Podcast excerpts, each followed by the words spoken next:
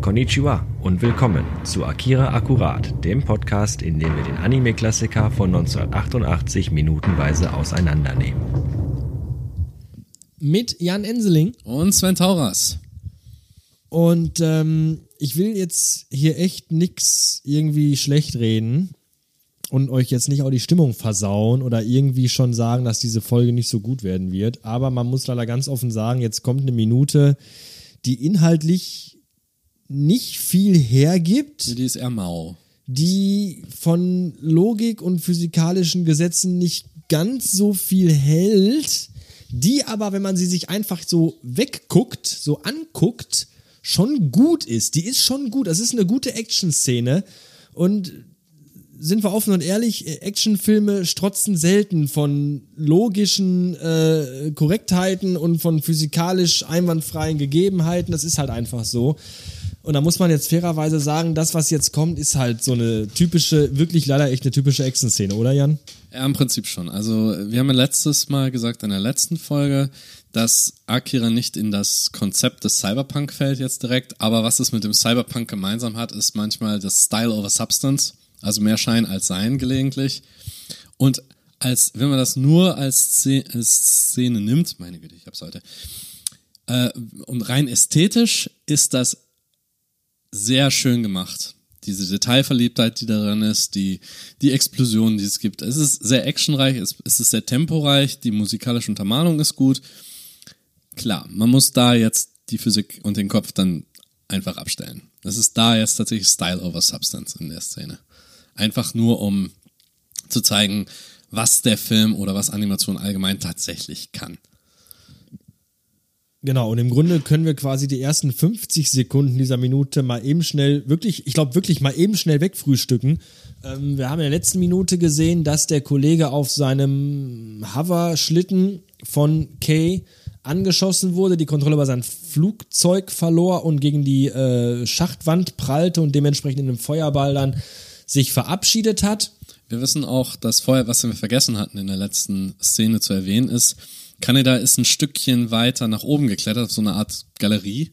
Also etwas, das da, während Kay noch im Wasser nach der Kanone gesucht hat. Und das wird dann später noch wichtig.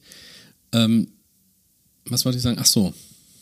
Genau. Und dass wir jetzt äh, auch nicht vergessen dürfen, der Kollege hat ja schon Verstärkung gerufen und die ist jetzt unterwegs. Richtig, vielleicht nochmal eine ganz kurze Sache, die ich schön finde, und zwar nach der Explosion ähm, des von Kay niedergestreckten Sicherheitsmannes. Ähm, Eine, Schweige, eine Schweigesekunde für den unbekannten Sicherheitsmann. Wir salutieren so. Sicherheitsmann. Gibt's eigentlich einen Death Count für den Film? Das würde mich auch mal interessieren. Vermutlich hat der mal irgendeiner gemacht. Es gibt ähm, Wir werden einen. das recherchieren für die nächste Episode. Genau, recherchiert das bitte. Das ist die Hausaufgabe fürs Nein, wir nächste Mal. recherchieren das. Ach so. Das ist unser Service für den Hörer. Ah, so, Wir okay, recherchieren dann. das für die nächste Dann Folge, tun wir mal, ob's da, ja, wie viele Leichen gibt es in Akira? Wie viele Leute sterben Bevor ich das insgesamt? vergesse, was ich eben einfach nur sagen wollte, ist, äh, wir haben den Feuerball im Hintergrund, wir sehen Kay im Vordergrund ähm, und dann kommt natürlich durch den Feuerball so eine Hitzeszockwelle und das ist schön dargestellt, weil auch hier der Vordergrund wieder so leicht verschwommen dargestellt wird. Und zwar jetzt wirklich nicht deswegen, weil Kay näher an der Kamera, an der ähm, theoretischen Kamera ist, sondern wirklich, du siehst das hier, wenn wir das nochmal Bild für Bild machen, es ist erst komplett scharf. Ja, Kay ist so aufs Knie gestützt und steht dann, blickt dann nach hinten und, und, und will dann vor dieser Explosion sich schützen. Und dann siehst du die Explosion von hinten und dann kommt halt wirklich, ihre Kleidung flattert und dann kommt halt diese Hitzewelle. Alles wird so ein bisschen rötlich und dann siehst du halt einfach, wie das unscharf wird, so leicht verschwommen. Ja, weil sich die Kamera wieder direkt auf das, was heller ist, konzentriert. Ne? Na, weil es einfach auch diese, diese wabernde Luft auch darstellen soll, diese, dass die Luft brennt quasi. ja, und das, ja, das ja, da dadurch- brennt tatsächlich die Luft Das gerade. ist also, finde ich, finde ich wieder ein ganz tolles, schickes Detail an der Stelle.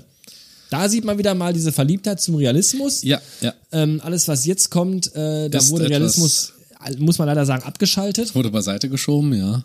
Es geht halt darum, dass jetzt nochmal äh, äh, weitere äh, von diesen Schlitten angefahren kommen in den Gängen. Kays Waffe äh, ist ihr abhanden gekommen, natürlich jetzt im, im Dreckswasser. Und äh, Kaneda macht das, was er am besten kann, laufen und springen. Ja, und da geht's halt schon los. Ich meine, der, der, der rennt halt von dieser, von dieser leichten Erhöhung Genau. und springt quasi wirklich dem Schlitten entgegen. Ja, aber das hatten wir schon in einer vorherigen Szene, ne? Das Entgegenlaufen und Springen, das hatten wir bei dem Motorrad auch, Das hatten wir bei der Szene, Clowns. als er quasi, äh, äh, wie haben wir das genannt? Äh, Kanidas, Kanidas Sprung. Kanidas saves nur. the day quasi. Also. Und, aber äh, das ist dann so ein bisschen, wenn man zurückgeht, ist er quasi Foreshadowing. Also, dass er in der Lage ist, das zu machen und auch seine, da sieht man auch mal wieder, das ist es, was er kann. ja, aber auch da haben wir natürlich schon gesagt, dass das physikalisch sehr, sehr fragwürdig ist, was da passiert. Ja, das ist fragwürdig, definitiv, keine Frage. Aber es sieht einfach cool aus. Ja, natürlich sieht's cool aus. Und es zeigt mal wieder, was, ja, was, genau was du sagst, das halt Kanidas Stärke. Sowas, sowas kann er halt, ne? Das kann der Junge halt, da muss man ihm lassen. Und dass er dann auch wirklich denkt, er, er geht jetzt der Gefahr entgegen, das hat ja schon mal funktioniert, warum nicht ein zweites Mal, und springt auf das nächste Hover-Dings, auf diesen Hoverschlitten. Bringt den dann quasi zum, äh, Zum Überschlagen. zum Überschlag. Der, der Pilot verliert die Kontrolle und, Genau. und fällt und das, auch raus. Und das Ding dreht sich die ganze Zeit im Kreis. Und was fantastisch gemacht ist, ist, wie die Wellen dort schlagen. Das ist es auch wieder. Ne? Vollkommen außer Kontrolle geraten.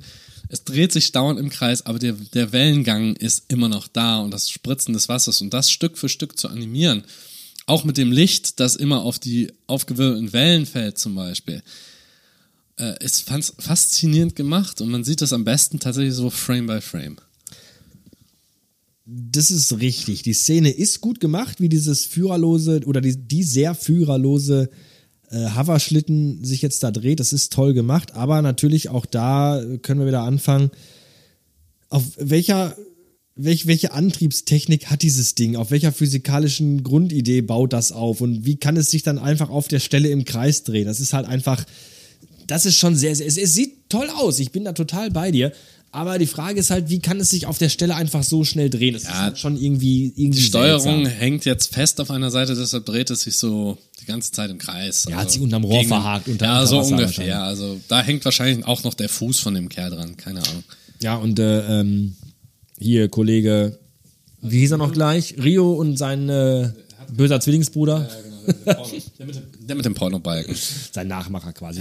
Eigentlich Klon. Der, der, genau, der, der, der namenlose Typ, der so sein will wie Rio. Ja, genau, Weil Rio so cool ist. Und immer Ja. sagst du, irgendwie siehst du, du versuchst immer mir ähnlich zu sehen, oder? Nein, überhaupt nicht. Nein, Was überhaupt du nicht. Nein, nein, Ich habe einen ganz nein. eigenen Stil.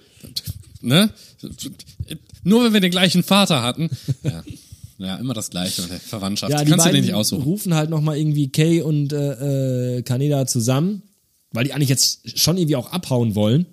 Ja, würde ich auch. Ich meine, wenn die so stark im Prinzip unter Beschuss stehen und die haben schon zwei Ein- Leute verloren. Nein, Ein? Nur ein. Die waren zu fünft. Ah ja, stimmt. Dieser Der, eine Verrückte, der in der letzten Minute einfach mal als allererstes sofort das Feuer eröffnet hat. Also- das ist mal eine super Idee, als erster das Feuer zu eröffnen. ja, immer, es ist immer sehr clever, als erstes das Feuer zu öffnen. Es ist dann so, ja, die, Ant die Antworten wahrscheinlich sehr zivilisiert dann, ja. Du hast auf mich geschossen? Ja, okay, das diskutieren wir jetzt aus. Lass uns eine Debatte starten. Ne? Kennst du das? Hast du schon mal die, diese Filme gesehen für Team Fortress 2, wo die einzelnen Figuren vorgestellt werden? Ich Ist schon ein bisschen älter, das ist so ein Online, so ein Online-Game, wo du dann verschiedene Charaktertypen praktisch Klassen hast und da gibt es einen, der heißt Heavy Weapons Guy, kurz Heavy. Der hat halt eine Minigun. Und er sagt, ähm, maybe pe people think they can outsmart me. Maybe. Maybe. But I've never met someone who can outsmart the bullet. Also manche Leute denken, er, die seien cleverer als er, das stimmt vielleicht, aber bisher hat er noch keinen getroffen, der cleverer ist als eine Kugel. Und so ungefähr funktioniert das da Das auch. ist so ähnlich wie der Satz, ich habe sechs kleine Freunde und die können alle schneller laufen als du. Stimmt, woher war der nochmal? From dusk till dawn. Ja, genau, ich habe sechs kleine Freunde und alle können schneller laufen als du. Genau. Also los, Rumtreiber. Treiben wir uns rum. Ähm, ja, der Irrsinn geht weiter. Kaneda nähert sich jetzt dem sich wild drehenden Hoverschlitten, der irgendwie im Wasser festhängt. Warum auch immer. Das äh, stellen wir jetzt einfach mal nicht mehr in Frage. Aber Ja, es ist- Schlitten, futuristisches Motorrad, wo ist der Unterschied? Ja, das ist halt, ich, ich finde es trotzdem irgendwie, naja. Das ist, die Minute ist schon, wenn man da mit ein bisschen, versucht mit ein bisschen ähm, Verständnis für Logik ranzugehen, ist es schon leider, leider, muss man sagen, schwierig. Aber egal. Die geht halt verloren. Er nähert sich dem Hoverschlitten, äh, erwischt ihn dann auch. In der Zwischenzeit kommt ein anderer in den Tunnel wieder gerauscht. Richtig. Und das erste, was Kaneda findet, nicht die Steuerung, äh, okay, die Halterung als erstes und als zweites direkt den Knopf für die Minigun. Bei Mini, äh, naja, das ist halt schon ein ordentlicher Wemser da vorne Ja, es ist witzig, dass das Ding so heißt, ne? Dieses Schnellfeuergewehr, das da vorne ist mit den drei Läufen, das sich im Kreis dreht und dann, was weiß ich, wie viele Kugeln pro Sekunde abschießt. Es ist witzig, dass es auch noch funktioniert, obwohl es nass geworden ist, oder? Wie das ganze Hover Teil, genau. eigentlich, Auch- das jetzt auch im Wasser ist und offensichtlich trotzdem noch. Also ich finde, ah, Case Maschinengewehr hat auch funktioniert. Also die Waffentechnologie in Neo Tokyo ist auch vom so eine Feinsten. Sache, ne? Auch so eine Sache, ja. Also es ist schon, ich sag ja, also diese und die letzte Minute, die zehren schon sehr an mir. Die machen es mir nicht leicht. Ja, aber zumindest ist vom Inhalt her, braucht man sich dann nicht mehr groß zu kümmern, deshalb kann man sich jetzt mal um die Ästhetik kümmern. Und etwas, das Kaneda jetzt passiert, weil er das Ding nicht komplett unter Kontrolle hat, ist, er ballert das in so einem schneckenförmig, man sieht das dann über die Wände drüber, über den, über das, äh, ja, über die Decke. Aber das Witzige ist, Kay steht genau im Weg. Und das geht kreisförmig rum. Und ich habe irgendwann, mich hat immer gefragt, wie hat er sie nicht getroffen? Weil es so aussieht, genau als in der Mitte des Gen- Bildes. Genau. So, und so von oben rechts einmal bis unten links, Links. umkreist sie jetzt quasi Genau. so an der Decke einmal diese Schusslinie. Richtig, aber es müsste ja weitergehen. Er macht das ja im Schnecken, macht das praktisch so schneckenförmig Ja, vor weiter. allem hier oben, okay. Ja. Da schießt er halt über sie hinweg. Genau, aber weiter unten. Aber hier, wenn es halt hier an diesen Punkt kommt, ja, da denkt man sich, und da ist dann auch der Schnitt.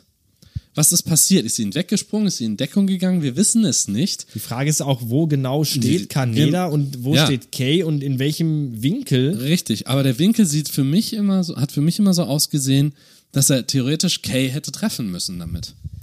Es freut mich sehr, dass auch du jetzt endlich mal an einen Punkt in diesem Film ankommst, wo du äh, die Logik in Frage stellst. Weil immer, wenn ich das bisher gemacht habe, hast du gesagt, ja, aber äh, man muss ja auch bedenken und darf nicht vergessen. Ja, und jetzt weil, sagst du mir, weil es äh, bestimmte, irgendwie, äh, es hängt aber auch dran ab, wenn es bestimmte Dinge gab, die im Vorfeld vielleicht gesagt worden sind oder die angedeutet worden sind, könnte man darauf zurückgreifen. Es gibt da nichts, worauf man zurückgreifen kann. in der außer ganzen der, Minute nicht. in der ganzen Minute nicht, außer eben der Tatsache, wir haben dieses Ding, wir haben diese Minigun, das Ding dreht sich so, es befindet sich auf, praktisch auf gleicher Höhe mit Kay. Und wenn das Ding sich so schneckenförmig bewegt, von rechts oben nach links unten, und sie mitten, und sie genau in der Mitte steht, sie müsste getroffen werden, theoretisch. Nach dem Schnitt siehst du ja auch noch, dass Ja. der Schuss wirklich einmal runtergeht Genau. bis in die Mitte des Wassers. Also Genau. eigentlich hätte sie wirklich Richtig. irgendwann mal getroffen werden Genau, müssen. Nicht, dass also wir da- es wollen, aber Nein. wir wollen das ja auch nicht herbei äh, beschwören, aber sie hätte eigentlich äh, Ja. erschossen werden müssen. Ja, im Prinzip müsste die genauso in der Mitte durchgeteilt worden sein, wie der andere Kerl. Nur eben jetzt hat es den Burschen erwischt auf dem anderen Hoverteil. Und das Ding explodiert natürlich auch, wie bei den Simpsons. Und jetzt ist es wieder so, plötzlich ist Kaneda da, kommt von hinten und greift die sich umdrehende Kay am Arm. Also so richtig so ein richtig Actionheld-mäßig. Ich sag's doch, ich sag's doch. Das ist, also ich hab, so gut wie dieser Film ist, so sehr hat dieser Film uns aber auch bisher mit so einer klischeehaften Action-Scheiße verschont. Man muss es ganz klar so sagen. Äh, wir haben das in der letzten Minute schon gesagt, als die Musik anfing. Eigentlich braucht dieser Film in Action-Szenen nicht so eine musikalische Untermalung. Und hier haben wir ja wirklich eine aggressive, äh, hektische Musik, die auch genau diese Situation nochmal so unterstreichen soll. Und, und sehen einfach auch in dieser Minute aneinandergereiht nur unlogische Scheiße mit Action drin. Ja, wir haben halt, Also- da, deshalb, das was wir ja, der, ich glaube, in der letzten Folge gesagt hatten, wegen, es werden Konzepte adaptiert, nicht unbedingt der Inhalt oder der Plot.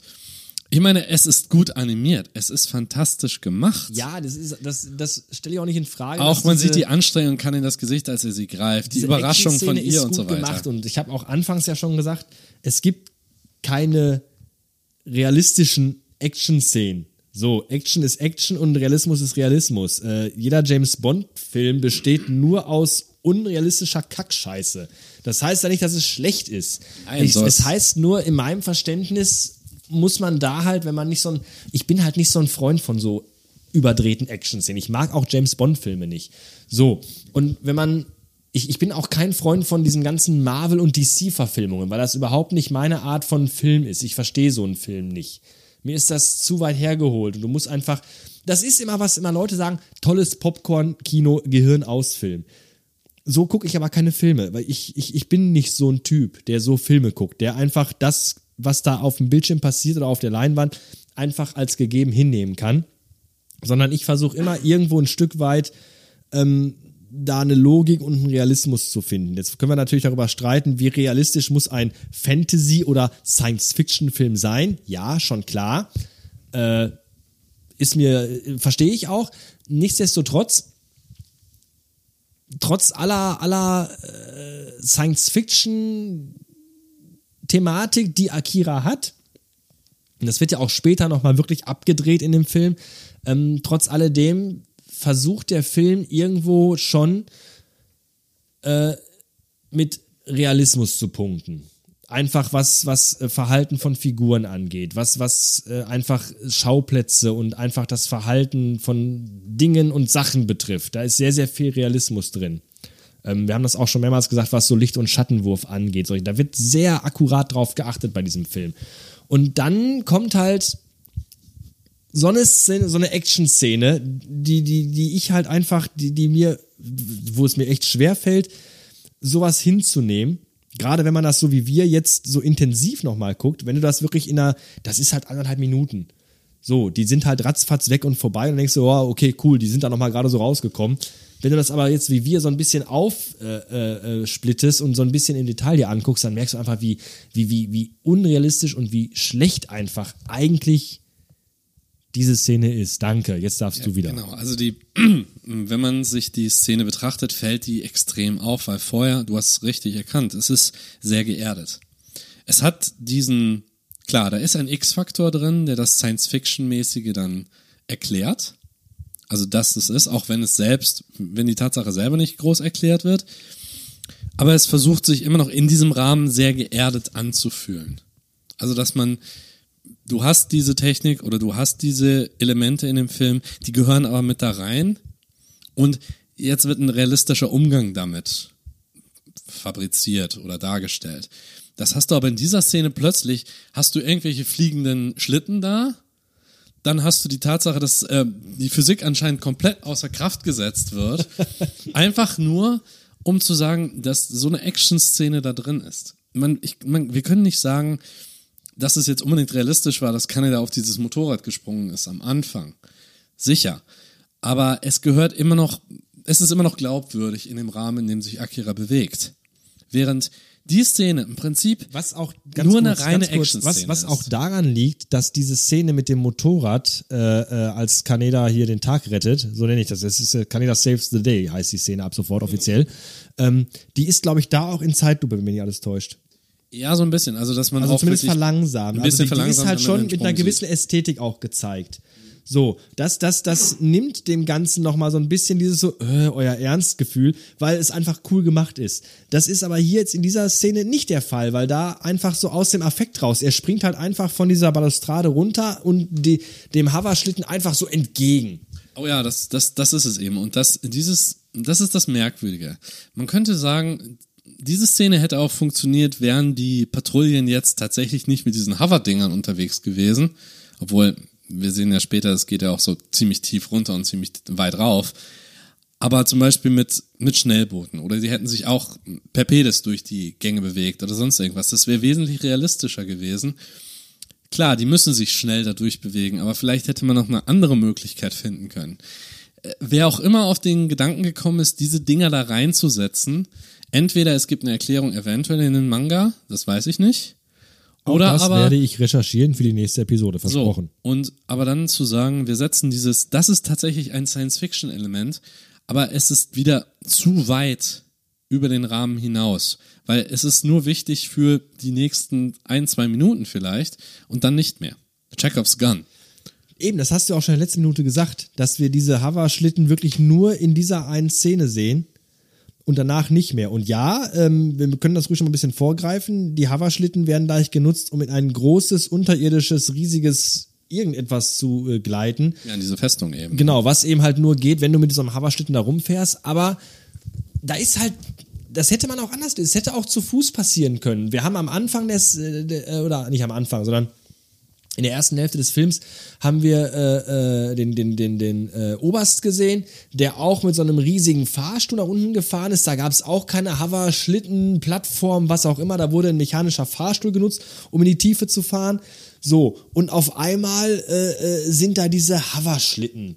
Das ist halt einfach so, so, genau was du sagst, als wenn man wirklich gesagt hat, wir brauchen jetzt irgendwie mal eine Action-Szene. Wie kriegen wir am besten jetzt Bewegung und Tempo in eine Szene rein? Und das wird einfach versucht, irgendwie damit zu machen. Und ich, ich finde, es ist in meinen Augen tatsächlich der schwächste Punkt des Films. Was ich interessant finde, ist jetzt, wir hatten ein, eine Nahaufnahme von Kay und jetzt kurz bevor die Minute endet, haben wir plötzlich eine Überblende auf Kyoko. Ja, und Die- zwar eine sehr äh, optisch starke, wie ich auch Ja. finde. Ähm, wir sehen Kyoko zuerst im Profil, wie sie dann erschrocken äh, nach oben links schaut. Genau, von und der sich aus gesehen Hintergrund oben links. äh, ist auch wieder nur so ein Ja, das ist schwarz in violett Gradient übergehend. Ja, Ähm, man sieht aber auch, wie groß die Augen bei ihr sind. dauert, glaube ich, eine halbe Sekunde, diese Szene, Ja. in der wir Kyoko sehen. Genau, ist vielleicht eine Sekunde und dann wieder kommen wir zu Kay und Kaneda auf diesem Hover, auf diesem Gleitschlitten, wie auch immer. Und der, und auch wieder eine, fast schon eine klischeehafte Szene, in der die Kamera reinfährt in Kanedas Mund und dann Übergang wieder zu einer Drehung von seiner Perspektive aus, wie sie in einen anderen Teil dieses, ja, dieser Untergrundfestung dann reinfliegen. Also und damit, ja, Jetzt stabilisiert sich die Kamera und wir sind am Ende der Minute damit. Genau, richtig. Wir haben diese Drehung einmal in dem, in dem Tunnel, ähm, in der Kaneda mit äh, Kay auf dem Hoverschlitten quasi auf die Kamera zufährt, ganz oder zufliegt, sehr schnell und dann wirklich so dieses bis in den Mund rein und dann genau der Schnitt und dann sehen wir halt einfach eine äh, ein, ein, ein Flug aus dieser Röhre raus quasi in eine große ähm, Höhle, könnte man sagen, aber nicht Höhle im Sinne von eine natürliche Höhle aus Stein, sondern eine Höhle aus, aus Technik, aus Rohren und aus, aus technischem Gelöt, hätte ich jetzt fast gesagt. Ja, man, hierbei ist wieder das Interessante an dieser Szene ist halt, oder in dieser Minute ist das Visuelle.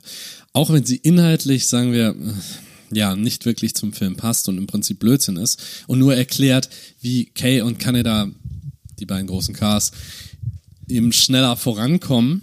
Gut, dass Es- sie nicht zu dritt sind. hat es aber auch wieder so ein bisschen mit dem Thema des Films zu tun. Wir bewegen uns ja, es sind, es geht auch darum, dass Dinge, die im Untergrund sind, im übertragenen Sinne unter den Teppich gekehrt wurden, jetzt so langsam wieder an die Oberfläche schwappen. Deshalb sind wir, wir sind sehr in der Tiefe im Moment. Und je tiefer man, je tiefer die Charaktere in diese Geschichte eintauchen, auch physisch, desto mehr kommt das dann an die Oberfläche.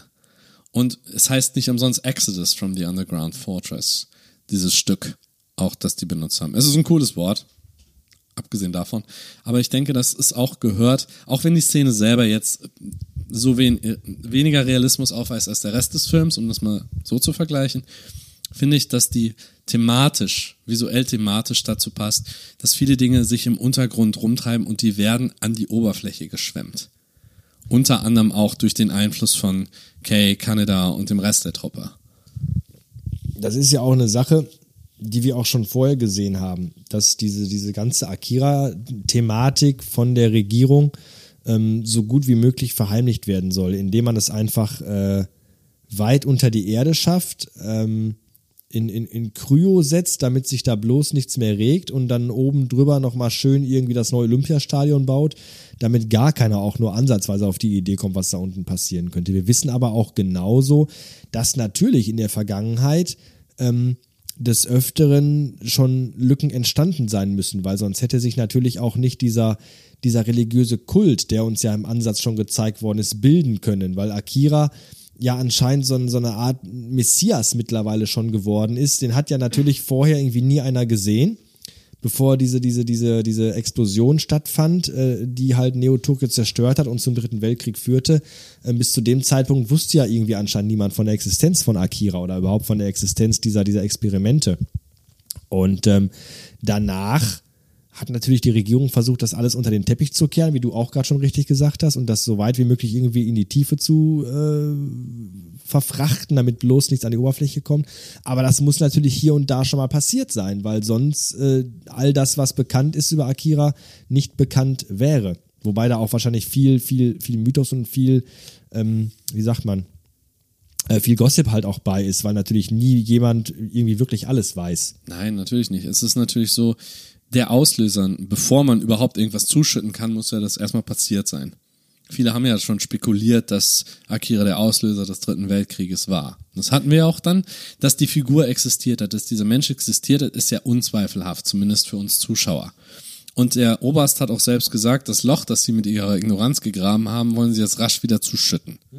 Also immer schön nach unten, alles, was wir nicht wollen, das Tote, das Unangenehme, das kommt alles schön nach unten.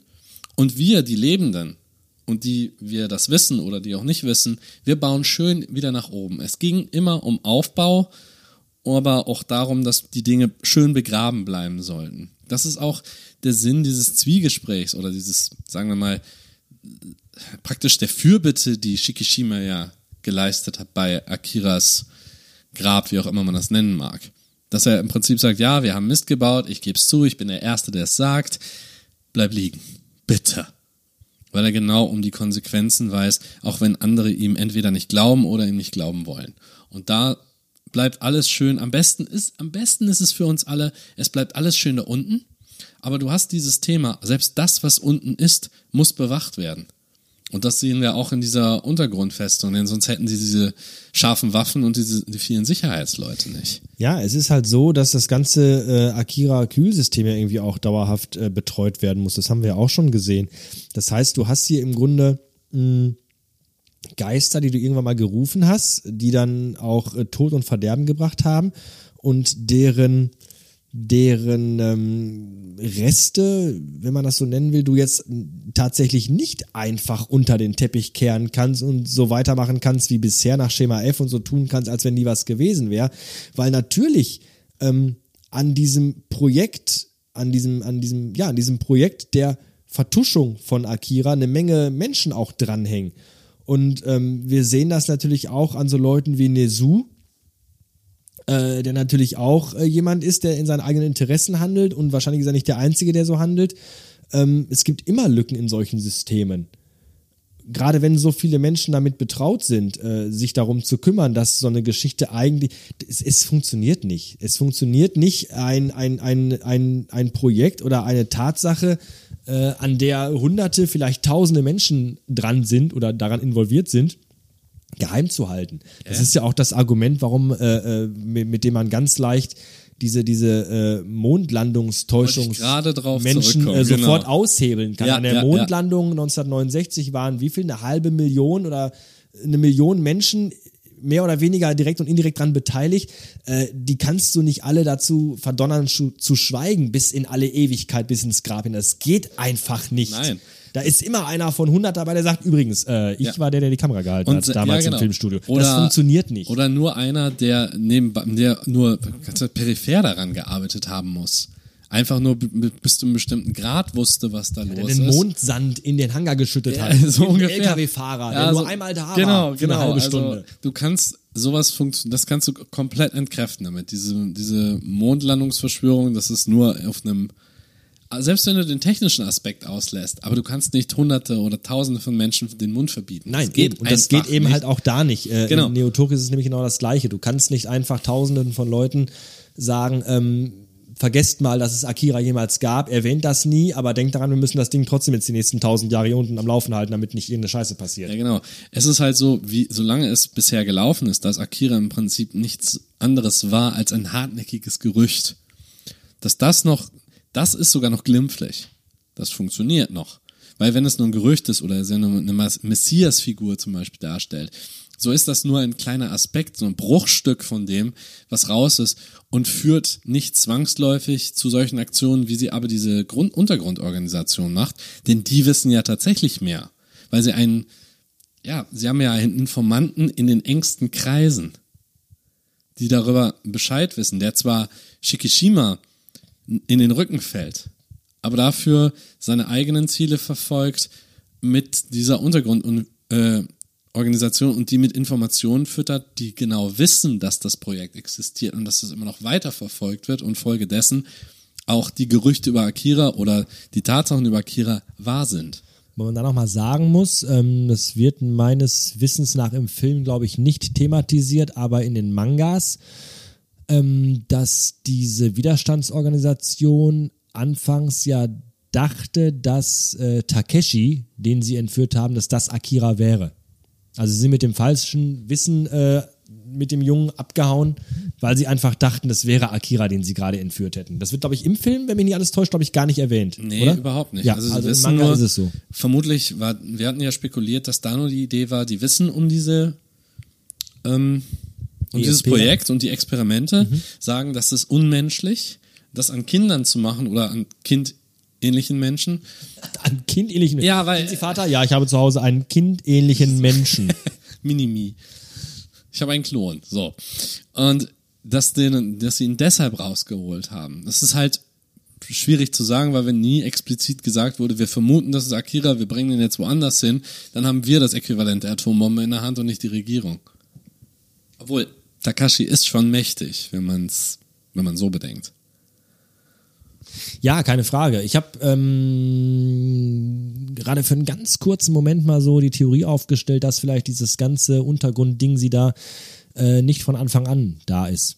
Dass es vielleicht neu gebaut wurde. Dass es vielleicht irgendwo mal eine andere äh, Ablagestätte für Akira gab und dann dieses neu gebaut wurde und dann das Olympiastadion entschieden wurde, darauf zu bauen. Ja, das Aber das, ich mir nur, das wird nie, glaube ich, denkbar. Habe ich mir so gerade zusammengesponnen. Da gibt es gar keine Beweise dafür oder dagegen. Ähm, nicht, dass ich wüsste, jedenfalls an irgendeiner Stelle des Films, aber das ist mir gerade so durch den Kopf gegangen. Vor allem, das Interessante, was aber theoretisch dagegen spricht, ist die Tatsache, dass es im Herzen von Tokio ist, direkt unter dem Olympiastadion. Hättest du ihn wegtransportieren können, dann, dann bitte doch in eine Stelle, die so verwüstet ist, von mir aus auch unter den äh, Berg Fuji. Warum ist er nicht da gelandet? Ja, ja, ja, ja. Ist Na, das richtig. ist auch wieder so eine Geschichte. richtig. Es ist direkt im Herzen von Tokio, weil sie da, man kann davon ausgehen, dass es da das Problem dann eingedämmt wurde. Da hast du den Atommüll. Du kannst den nicht wegtransportieren. Wobei ich ähm, mich vorhin auch gefragt habe, als wir ähm, gesagt haben, dass das Akira ja den dritten Weltkrieg durch diese Explosion ausgelöst hat. Es wird ja auch im Film nie gesagt, was da explodiert am Anfang. Wir sehen ja am Anfang äh, Tokio 1988 und dann diese, diese Explosionsblase aufsteigen. Und man mag jetzt natürlich vermuten, da es danach auch heißt, ja, äh, nach dem Dritten Weltkrieg, dass da vielleicht äh, ein Erstschlag oder, oder sowas stattgefunden hat und, und eine- Atombombe gezündet wurde. Vielleicht auch eine Atombombe gezündet wurde, um Akira einfach zu vernichten. Ähm, das ist die eine Theorie, die deckt sich auch so ein bisschen mit dem, was später im Film passiert, wenn versucht wird, Tetsuo aufzuhalten. Wollen wir jetzt noch nicht zu tief drauf eingehen, aber auch da passiert ähnliches. Ähm, deswegen kann man davon aus, also kann man die Theorie haben, dass einfach auf Akira eine Atombombe geworfen wurde. Eine andere Theorie, die sich jetzt bei mir in den letzten zweieinhalb Minuten gerade gefestigt hat, ist die, dass ja Takeshi in dem Augenblick als sein, äh, in Anführungszeichen, Befreier von dem Militär niedergeschossen wird, ja auch eine sehr starke emotionale Reaktion hat, die dazu führt, dass ja im gesamten Umkreis die Fenster bersten. Jetzt war natürlich Akira viel, viel, viel, viel stärker, als es Takeshi gerade ist. Und vielleicht hat auch tatsächlich Akira selbst damals diese, diesen, diesen, diesen Explosionsball ausgelöst. Dass es quasi nicht äh, passiert ist, weil man versucht hat, gegen Akira was zu unternehmen und ihn auszuschalten, sondern dass vielleicht Akira selbst diese Explosion hervorgerufen hat und dadurch irgendwie von anderen vermutet wurde, dass da vielleicht ein Angriff stattgefunden hat. Das, das könnte vielleicht auch sein. Ja, das ist so eine nette, ja, das könnte funktionieren, aber wie der Film das eben so macht, es wird nicht explizit erklärt. Das ist korrekt. Was natürlich, wenn man es jetzt nur objektiv betrachtet, nur das rein visuelle, kann man sagen, ja, Akira ist das Äquivalent zu einer Atombombe. Definitiv. Weil die Analogie ist auf jeden Fall da. Sie ist halt nur, da ist halt keine radioaktive Strahlung mit bei, aber die Zerstörung ist trotzdem immens. Also der Kollateralschaden, der, der lässt sich schon gar nicht mehr ausrechnen. Das, das würde passen. Wie, woher das jetzt kommt, was jetzt der Grund war genau für diese Explosion, diese Zerstörung werden wir nie erfahren, zumindest im Film nicht. Und, aber das macht ja eben das, wie sie immer so schön sagen, das Mysterium von Akira aus. Es ist aber auch im Endeffekt egal. Das Wichtige dabei ist, dass wir wissen, dass die, ein bisschen spoilern, dass sich Geschichte im Prinzip da wiederholt mit diesem Film. Weil die Filmsprache sagt uns das Eben, ja das ist das, was ich gerade meinte. Ähm, vermutlich ist die, äh, also äh, wir werden später im Film fast zum Ende sehen, dass beide Theorien, äh, die ich gerade nochmal aufgeführt habe, im Grunde möglich sind, weil das zeigt nachher einfach die Handlung. Die Handlung gibt das nachher wieder, dass, dass entweder das eine oder das andere hätte passieren können. Ähm, das, das bleibt offen. Das ist auch okay, dass es offen bleibt, ähm, finde ich ganz spannend.